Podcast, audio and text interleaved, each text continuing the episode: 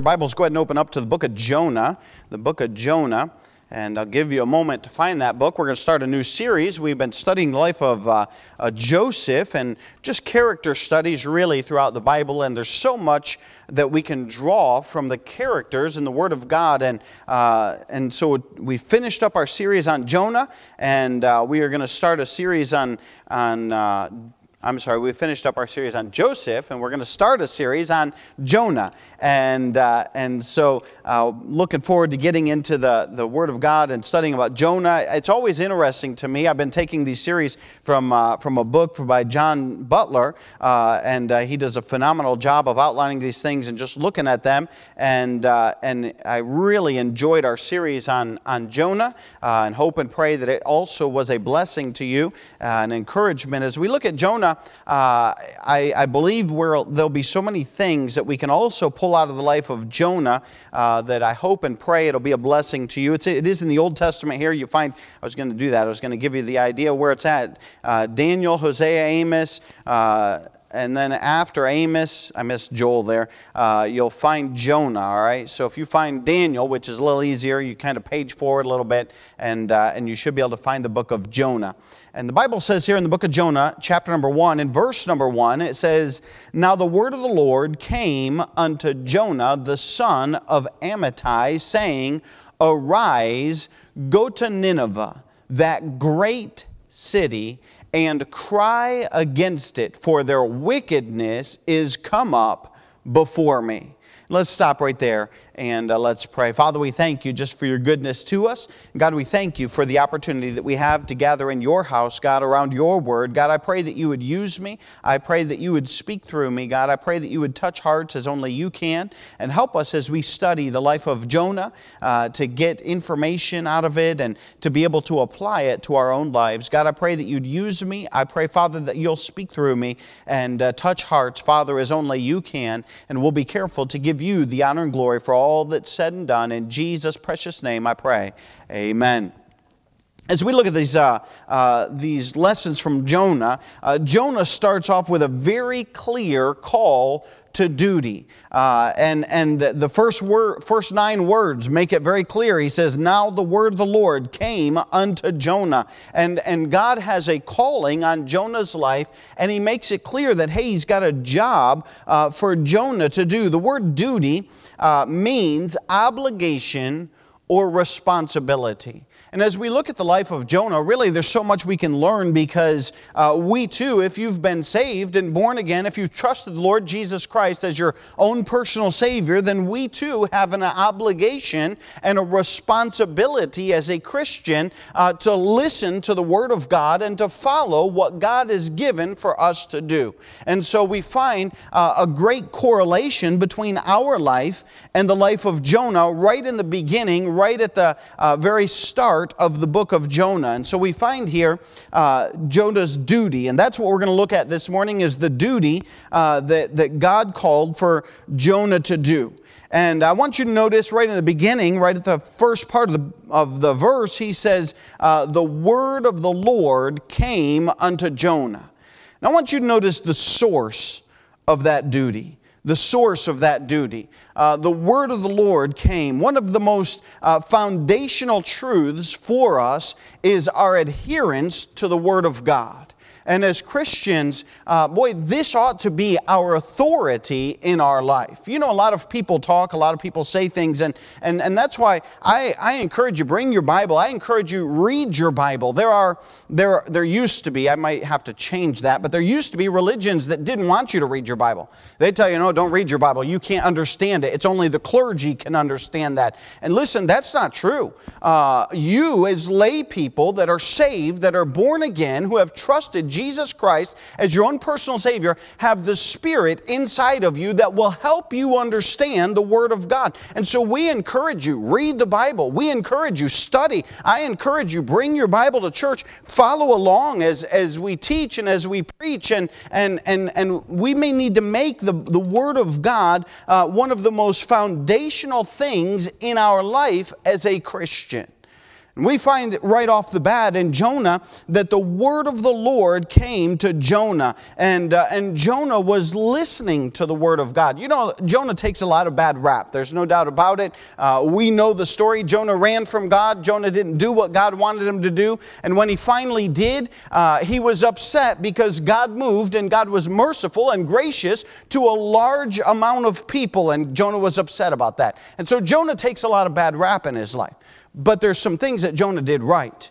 And one is he was in a place where he could hear the Word of God. He was in a place where he would listen to the Word of God. He was in a place where uh, the Word of God would come to him. And, and listen, there's a, there's, a lot of, uh, there's a lot of information in the world, if I can say it that way.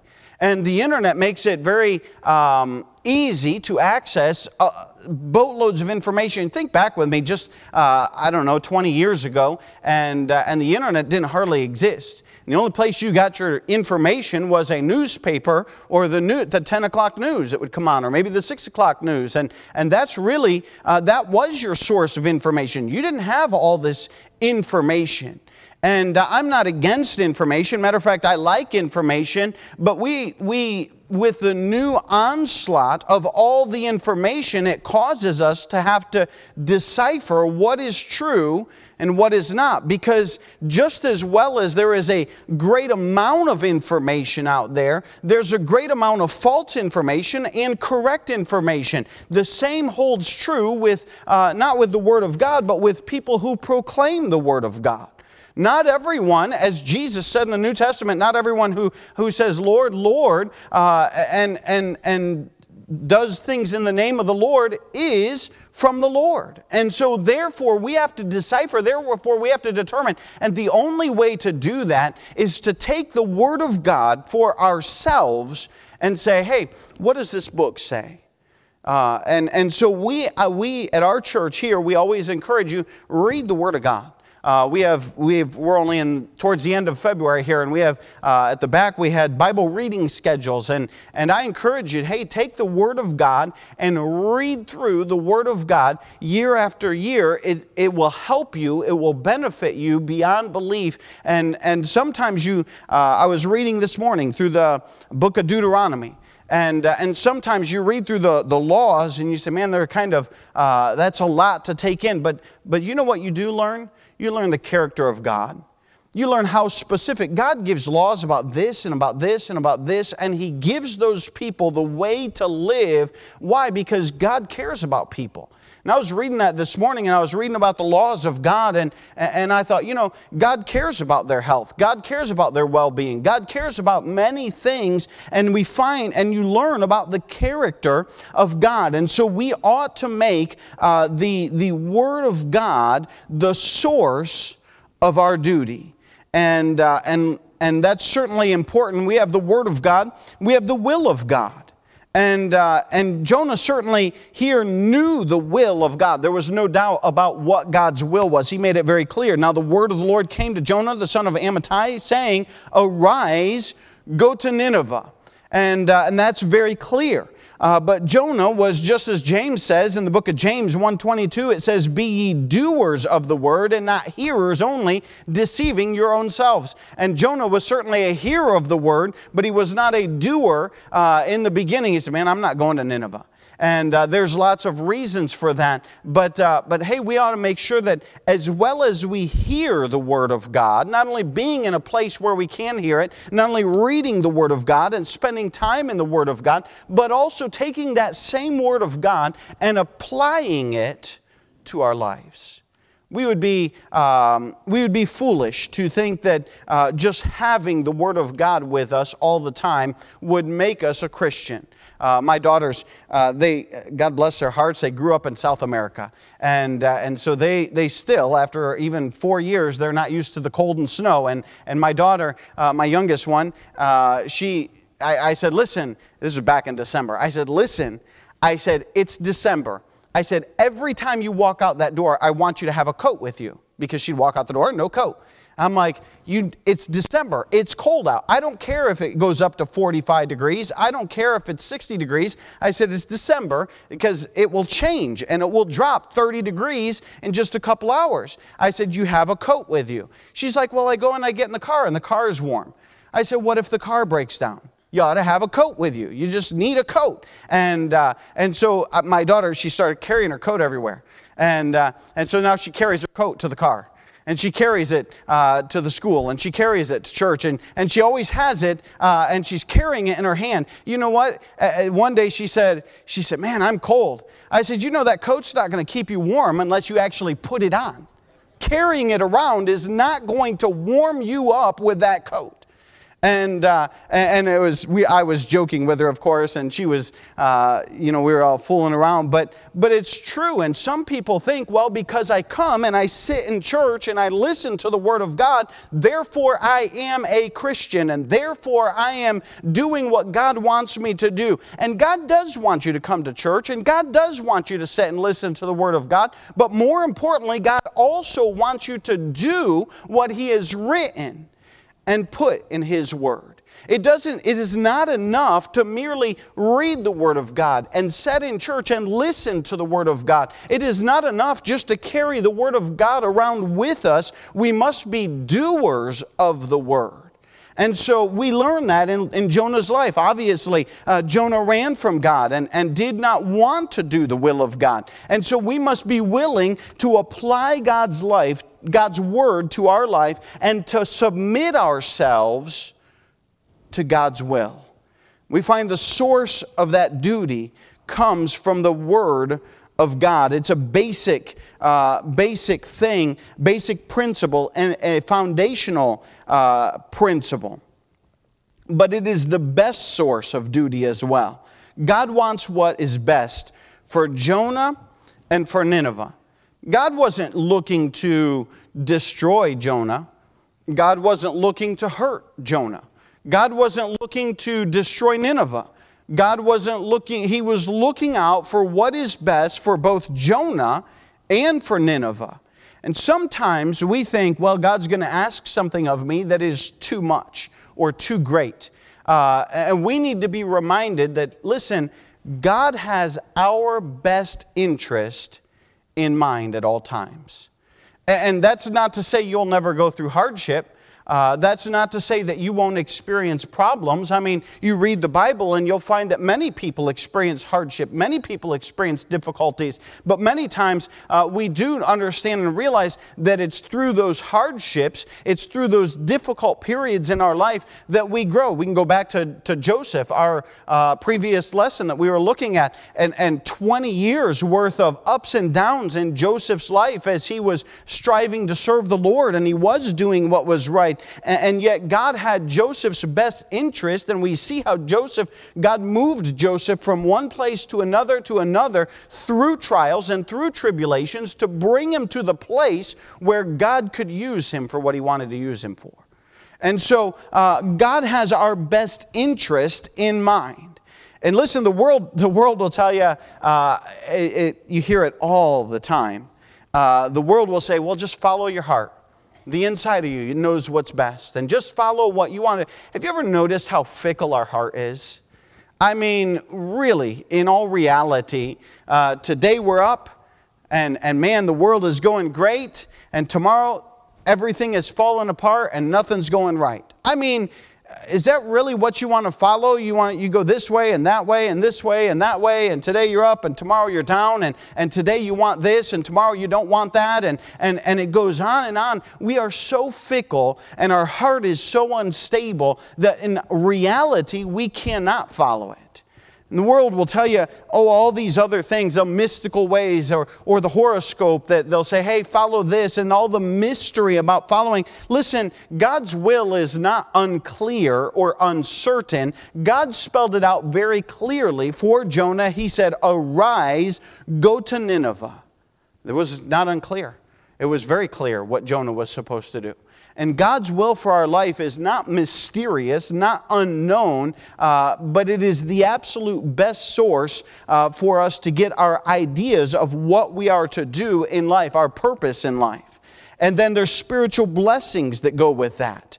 And uh, there, was, there was great spiritual blessings in, in Jonah's life for following the will of God. There's great spiritual blessings, not just for Jonah, but also for Nineveh, for following the word of God. And, uh, and so we need to understand hey, following the will of God and looking to the Word of God in our life is going to reap spiritual blessings in our life if we follow and obey the Word of God.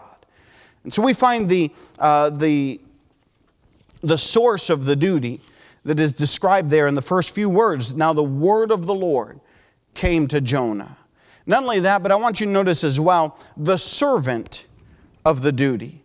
This really gets interesting, and as we look at the servant uh, in, in the first verse there, it says, The word of the Lord came unto Jonah, the son of Amittai, saying.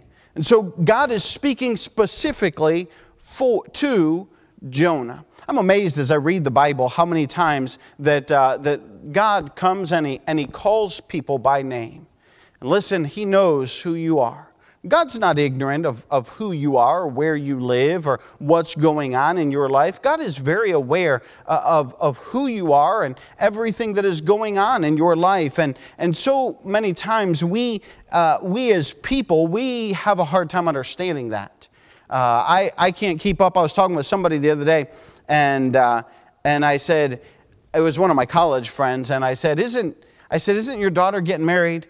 And he said, Yeah. I said, Isn't it the, uh, I said, was, Isn't it in May? And he said, No. I said, Oh, I was like, I can't keep up. I was like, I was like, I, I can't keep up with my own kids' ages and where they're at in life, much less I don't keep up with all my friends' kids very well either. And, and we as people, we're finite. We're not able to keep track of all those details. We're not able to remember this and that about everyone's life and, and what they're going through. We're just physically not capable of doing that. And so, as a result, sometimes we remove ourselves from God and think, well, God is not aware of who we are or where we are or what we're going through in our lives. And that's so not true. God knows your name. Matter of fact, the Bible goes through in the New Testament and tells us that the very hairs of our head are numbered. Now, let that sink in for a while.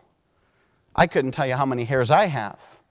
I couldn't tell you how many hairs anybody has in this room because I, it's just that's it's incomprehensible to me. I can't even figure out how you would number it, but yet God knows, and He doesn't even have to think about it. Um, and so God knows who we are. We find that the word of the Lord came unto Jonah, and Jonah, his name means dove. That doves certainly represent peace uh, in the Bible. We see that over and over. And he goes on and he says, the son of Amittai. Now, Amittai means truth of God. And, uh, and so it's just kind of interesting because you cannot have dove, you cannot have the peace of God without the truth of God. And so the truth of God goes hand in hand with the peace of God. And the truth of God, of course, stands for the Word of God. And so you get the Word of God, and then you'll have the peace of God in your life. And so we see the book uh, was, the Word of God was given to Jonah. I want you to notice Jonah's uh, office. We see his name, we see his office. Save your spot here in Jonah and turn back with me to 2 Kings chapter number 14. 2 Kings chapter number 14 and verse 25. And we find that Jonah was mentioned way back in the Old Testament in 2 Kings chapter 14. Matter of fact, uh, he, he's mentioned in a quick blip uh, and then not hardly mentioned again the rest of the chapter. Uh, and so you look at it and you say, well, what, what is this verse? Why is this in here? And you'll find that uh, it substantiates some facts about the life of Jonah and who he was. So 2 Kings chapter number 14 and verse number 25. Now, he's talking about some history of the king and Jeroboam and, and, and things of that nature, but go with me to verse number 25 and let's just grab the details that we need. You can, I encourage you, go back and study the context of it and read uh, all about what's going on here. But we find in verse 25, he restored the coast of Israel from the entering of Hamath unto the sea of the plain, according to the word of the Lord God of Israel, which he spake by the hand of his servant Jonah, the son of Amittai, the prophet, which was of Gath Hepher. So now we see there very clearly Jonah is mentioned in, in 2 Corinthians. And what is his office? Well, the Bible says here very clearly Jonah, the son of Amittai, so it was the same Jonah. Sometimes you got to watch out because there'll be more than one guy with one name, and sometimes it's unclear. But we find that this is Jonah, the son of Amittai. And, and he calls him there in this verse the prophet. And so we find that Jonah was not, this was in, in the book of Jonah, this was not a one time calling for Jonah to go out and to serve the Lord in this capacity, but we find historically that Jonah had been serving the Lord. This was not new. Matter of fact, you look back up in that verse and you'll find uh, in the middle of the verse the, the, the word of the Lord, the word of the Lord God of Israel, which, which he spake by the hand of his servant. I love that word right there, his servant. And we find that jo- Jonah was described as a servant even before he was described as a prophet. Now, the word servant would imply uh, work, it would imply labor, it would imply a sacrifice and humility. And we find that I think Jonah was probably a servant of the Lord, somebody who was saying, Hey, I'm willing to do the work, I'm willing to sacrifice, I'm willing uh, to do what you would like me to do. And we certainly note that about Jonah's life here in this verse. And so he was a servant, where a prophet would speak of position, privilege, and status. And I want you to notice that, uh, listen, a lot of people say, Man, man, I want to be the guy that, that stands up front and talks. I want to be the guy that teaches the class. Uh, and listen, you don't get to that position without going through service. There's a lot of work people don't realize. Uh, they all look at the head of a company, any company, and say, man, I want to I wanna be the CEO. I want to be the boss. I want to be the guy in charge. And they don't realize the amount of work that it takes to get to that place. But then once you arrive, even the amount of responsibility, they see, oh, all the glory and all the fame that's associated with it. But man, there's a lot of work that goes into it. There's a lot of work that, that takes to get to that place. And jo- Jonah was certainly a servant of the Lord before he arrived to being a prophet. And you can find that true throughout Scripture. You go back and you look at Elisha. And uh, who was Elisha? Elisha was Elijah's servant, and he served Elijah. Uh, and he went around and, and he did everything. Matter of fact, when Elijah was to be taken up into heaven, uh, the other prophet said, Hey, don't you know that your master is going to be taken out of here today? And they all seemed to know what was going on. But they also knew that Elisha was a servant to Elijah. And so you understand that serving in a capacity is not a bad thing. Sometimes we look at it and say, well, being a servant is not a, uh, uh, uh, not a good thing. But at the same time, listen, Jesus said the greatest of these is a servant. And there's nothing wrong with being a servant. Jesus himself came to be a servant. And so we find his office as a prophet was established way back here in 2 Kings chapter 14. And, uh, and so we understand that. I want you to notice as well his home, just right here in 2 Kings chapter 14. In verse 25, it says, um, He restored the coast of Israel from entering Hamath unto the sea of the plain, according to the word of the Lord God of Israel, which he spake by the hand of his servant Jonah, the son of Amittai, the prophet, which was of Gath Hepher. And we find that Gath Hepher, uh, if you were to look it up, is in, uh, located in modern day Israel, or not modern day, but in Bible time Israel, in the area of Galilee. And, uh, and as you read that, I found it was really interesting. He pointed this out. You can just jot this down, but in John chapter 7, in verse number 52, the chief priests and the Pharisees are, are talking, and the chief priests had sent the Pharisees out to get Jesus and to bring him back because they wanted to crucify him. And they came back without Jesus. And they started accusing one another. Why didn't you bring him back? Do you also believe what he's saying? And, and they were kind of upset, and they kind of had a little terse going back and forth uh, with, with words words there. And, and at the end of that passage, uh, one of them says, For out of Galilee ariseth no prophet. And you know what? He was wrong. The Pharisees didn't care about the truth. Jonah was a prophet, and he was from Galilee.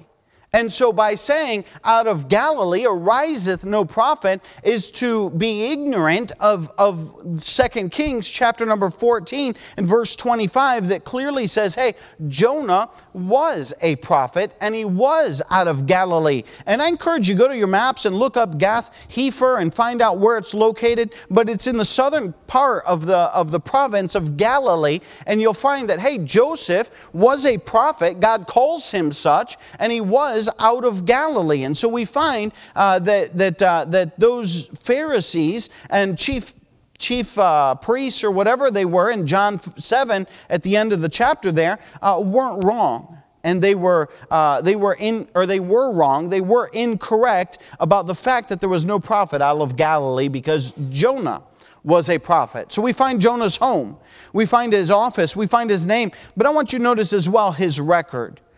And 2 Kings 14 25 in our verse here, Jeroboam is, a, is the king of, of Israel. Jeroboam, if you know anything about Jeroboam, was a wicked king. Matter of fact, over and over and over in the Bible, it says this. Look with me in verse number 24, the verse prior. It says, And he did that which was evil in the sight of the Lord. He departed not from all the sins of Jeroboam, the son of Nebat, who made Israel to sin. That same idea is portrayed over and over and over again in the Old Testament many times. And so, how'd you like to have that reputation uh, of Jeroboam? He said, the, the, the guy who caused Israel to sin. And it's repeated over and over. So, so Jonah is serving in a time with Jeroboam, a wicked king in Israel. And we find in verse 25, he restored the coast of Israel from the entering of Hamath unto the sea of the plain. So Israel re- regained some ground that they had lost. Why did they do that? What happened? Well, you can go back and read it, but it wasn't because Israel was doing right. It was just strictly out of God's gracious mercy. He said, Hey, I'm going to give this land back to Israel because I did promise it to them. But also, we find that that was what Jonah had prophesied. The Bible says uh, there, in the middle of the verse there, uh, according to the word of the Lord God of Israel, which he spake by the hand of his servant Jonah, the son of Amittai, the prophet. And so Jonah had prophesied, hey, this land, God's going to give it back. And listen, one of the tests of the prophets in the book of Deuteronomy, it talks about it that if a, if a prophet prophesies and that thing does not come to pass, then he is not a verifiable prophet of God. That's one of the tests. And so, uh, so a prophet better be very careful and be sure that what he is speaking is the words of God and not his own words, because if he ever steps out on a limb and says, Hey, I want to give you my words, uh, then he could lose the status of being a prophet. And so we find Jonah here had, had prophesied that Israel would regain this ground. And here in verse 25, we find that it came to pass just as he prophesied. And so, therefore, uh, Jonah had been substantiated as a prophet, a true prophet, a verifiable prophet of God, based on this verse. And I mentioned also that Jeroboam was wicked. And listen, his times, Jonah lived in a wicked day. There's no doubt about it. And listen, we can be encouraged by that uh, because we live in a wicked day. But God still spoke to Jonah, God still gave him the will uh, what he wanted him to do. And listen, even though we live in a wicked day, even though we live in a day an age where wickedness abounds all around us, listen, you can still live for God and you can still hear from God. And God is still willing to communicate and talk with you. And as long as people are willing to follow and obey God, He's willing and wanting uh, to, to give us uh, work to do. There's plenty of work to do. And He wants to speak to us. And lastly, I want you to notice his preparation about this servant Jonah. Uh, his his uh, preparation. We find because he did live in a wicked day, but yet uh, it was the grace of God that allowed this land to be restored back to Israel. Consequently, I, I think that's why Jonah did not want to go, to, that was one of the reasons. There's many reasons why Jonah did not want to go to Nineveh, but that's one of the reasons he did not want to go to Nineveh because he knew God was a gracious God and that God would, uh, would, would bless them if they repented and, and would not destroy them. And Jonah didn't like that idea. Matter of fact, he says in the book of Jonah, chapter 4 and verse 2, uh, Therefore I fled before unto Tarshish, for I knew that thou art a gracious God and merciful, slow to anger, and of great kindness, and repentest thee of the evil. And so Jonah knew. He said, Man, God's a gracious God. And listen, uh, to experience the grace of God in our life. And, and we, ought to, we ought to rejoice in the graciousness and the mercy of God because we are partakers of that grace and mercy. We didn't, we, we aren't here because we're all polished and we are the, the best and, and that, that we're flawless. That's not why we're here. We're here because we do understand, we do recognize, hey, we're sinners, we're lost uh, without God. We've been saved, uh, we've been changed, not because of our goodness, not by works of righteousness that we've done, but by His grace and by His mercy are we saved. And therefore, we're not here on our own merit. We're here because God is gracious to us as lost sinners. And we're saved because of His grace. And so Jonah knew that, that God was gracious, and that's uh, he experienced the graciousness of God back in 2 Kings chapter 14 and verse 25 when God returned that land purely out of grace. And so we find uh, the, the servant of the duty. Jonah had been prepared. And listen, God's prepared you in many ways to serve the Lord and, and know your life may not be exactly like that of Jonah's, but I'm just saying uh, there is preparation that God has given in you, in your life, that will enable you for service that God has called you to. We find the servant, we find the uh, source of the duty, the servant of the duty. I want you to see as well the specifics of the duty as we look here in verse number two. And he says there in verse number two, back in Jonah 1 1 2, arise Go to Nineveh. Listen, God's tasks are not unclear or complex, as I said earlier. It was very clear what Jonah was to do. And he says there in verse number two, uh, he says, Arise.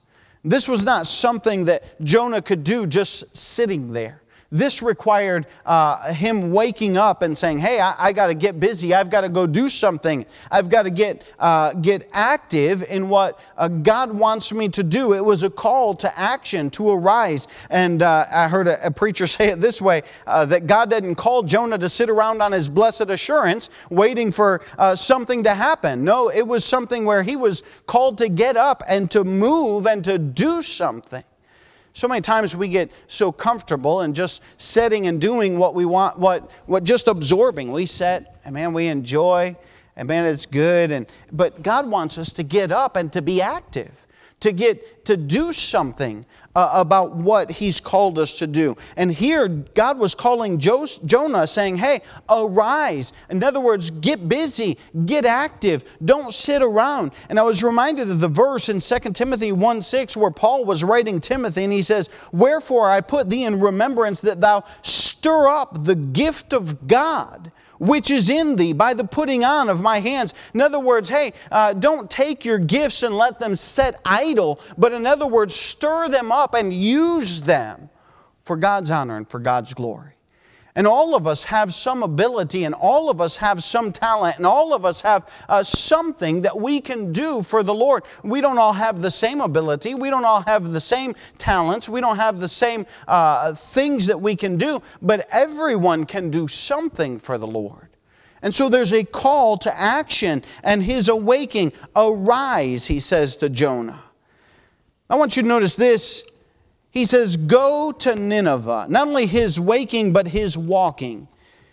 They say that Nineveh was about five, uh, 500 miles from where Jonah was located. I want you to think about that. In Jonah's day and age, there were no buses, there were no trains, there were no airplanes. 500 miles.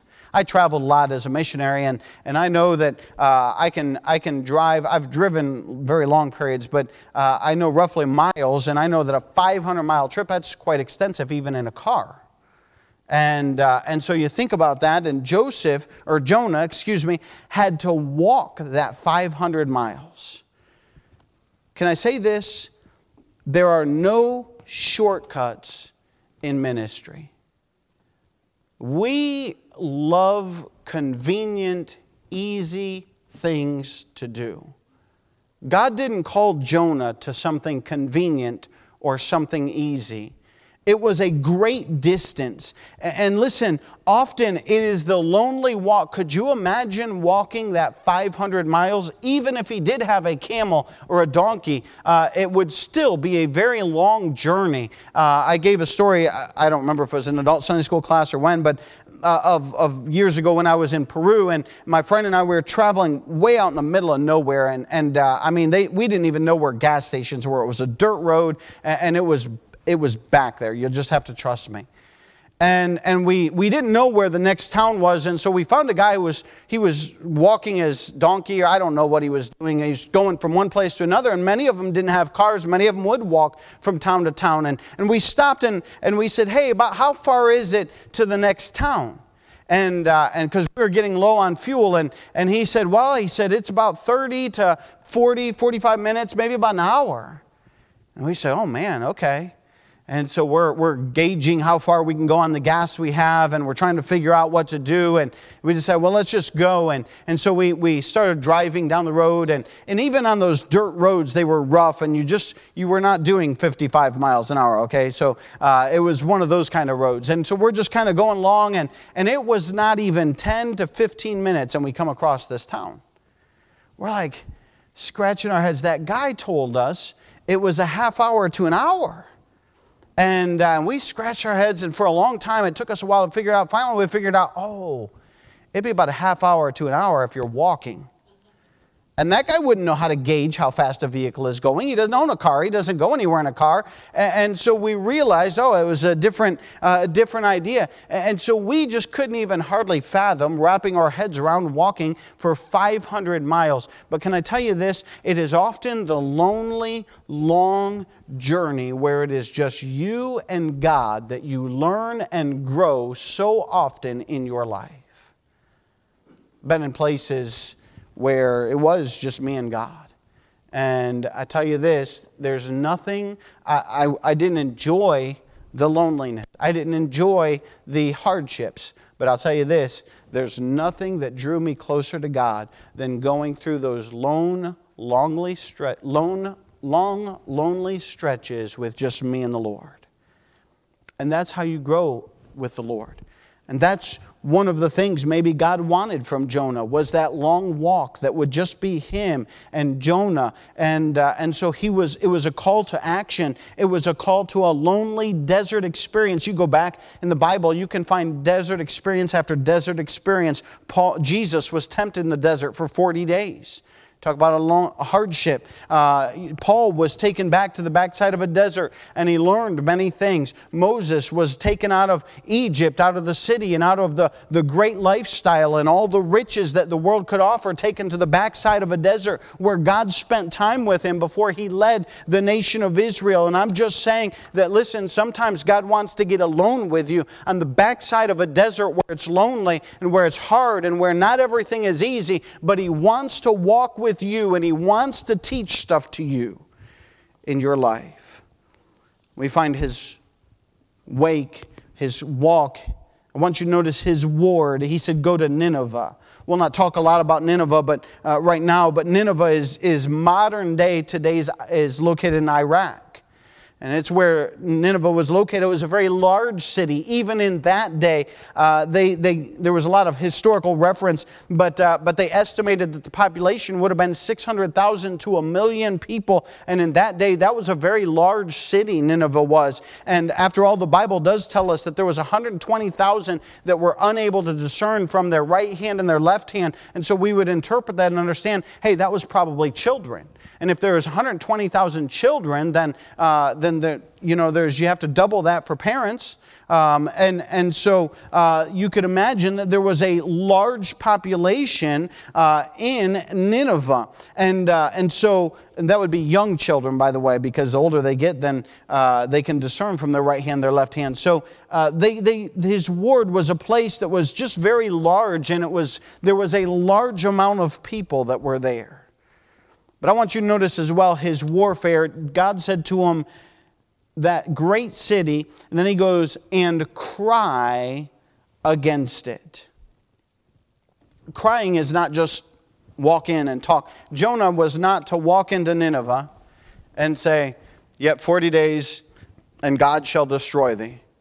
It, it wasn't that easy. Matter of fact, God had called Jonah and said, I want you to cry against it. I want you to, uh, to, to, to explain. I want you to uh, cry out, to give, uh, use passion, and show them their wickedness. He says there uh, to cry out against it for their wickedness is come up before me. In other words, he was to decry their sins, and he was to explain all that was going on and, and show them their wickedness. Listen, many times that's despised by people. That's not an easy calling to stand up and say, well, this is sin, and this is wickedness, and this is not right. But yet it was very clear that that's what God wanted Jonah, that's God's calling on Jonah's life to go into Nineveh, this wicked city, this great city that was large and to decry the sins of the people.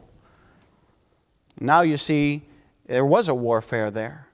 It was something that was going to be difficult, and, and it was something that Jonah would uh, spiritually would have to fight against. And, and listen, uh, there is certainly a spiritual warfare that is going on, and, and the devil doesn't like it when sins are called out, and, and the devil doesn't like it when people see themselves as they are before God. Why? Because then they realize, oh, I need to step in line with what God says.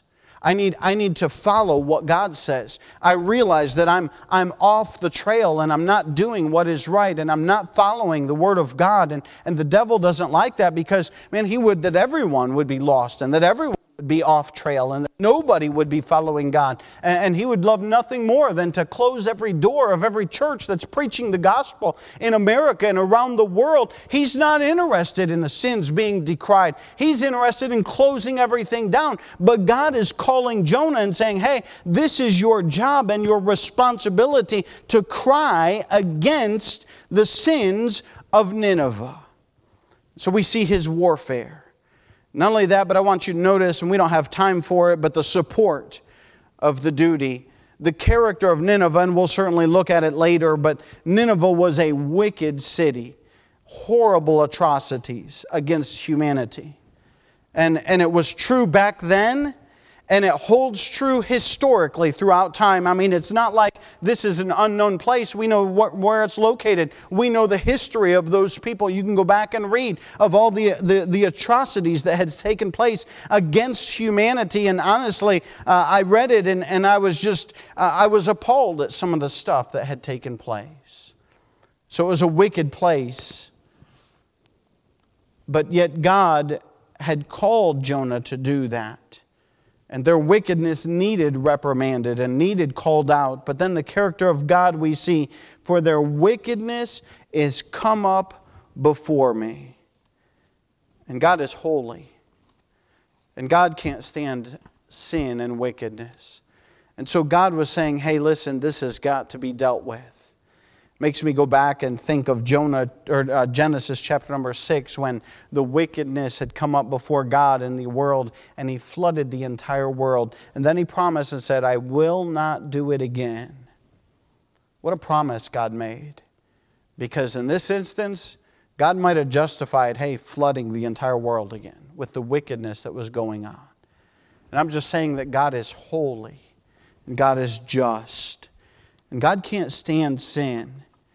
And oh, that we would be so sensitive to sin in our own lives that we'd say, I can't stand sin either, and I need to get sin out of my life. We see the duty of Jonah. We see the source of the duty comes from the Word of God. We see the servant of the duty, Jonah. We see the specifics of what he was supposed to do, and then we see the support of that duty that God was saying, hey, uh, listen, there's wickedness there that needs to be dealt with, and God is a holy God, and he could no longer tolerate it.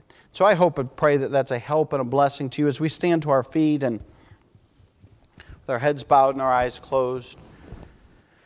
Father, we thank you just for your goodness to us. Thank you for your word. God's so clear and so true and so relevant even today. God, wickedness did not just exist thousands of years ago, wickedness exists today. We've become so desensitized to it, so accustomed to living amongst it.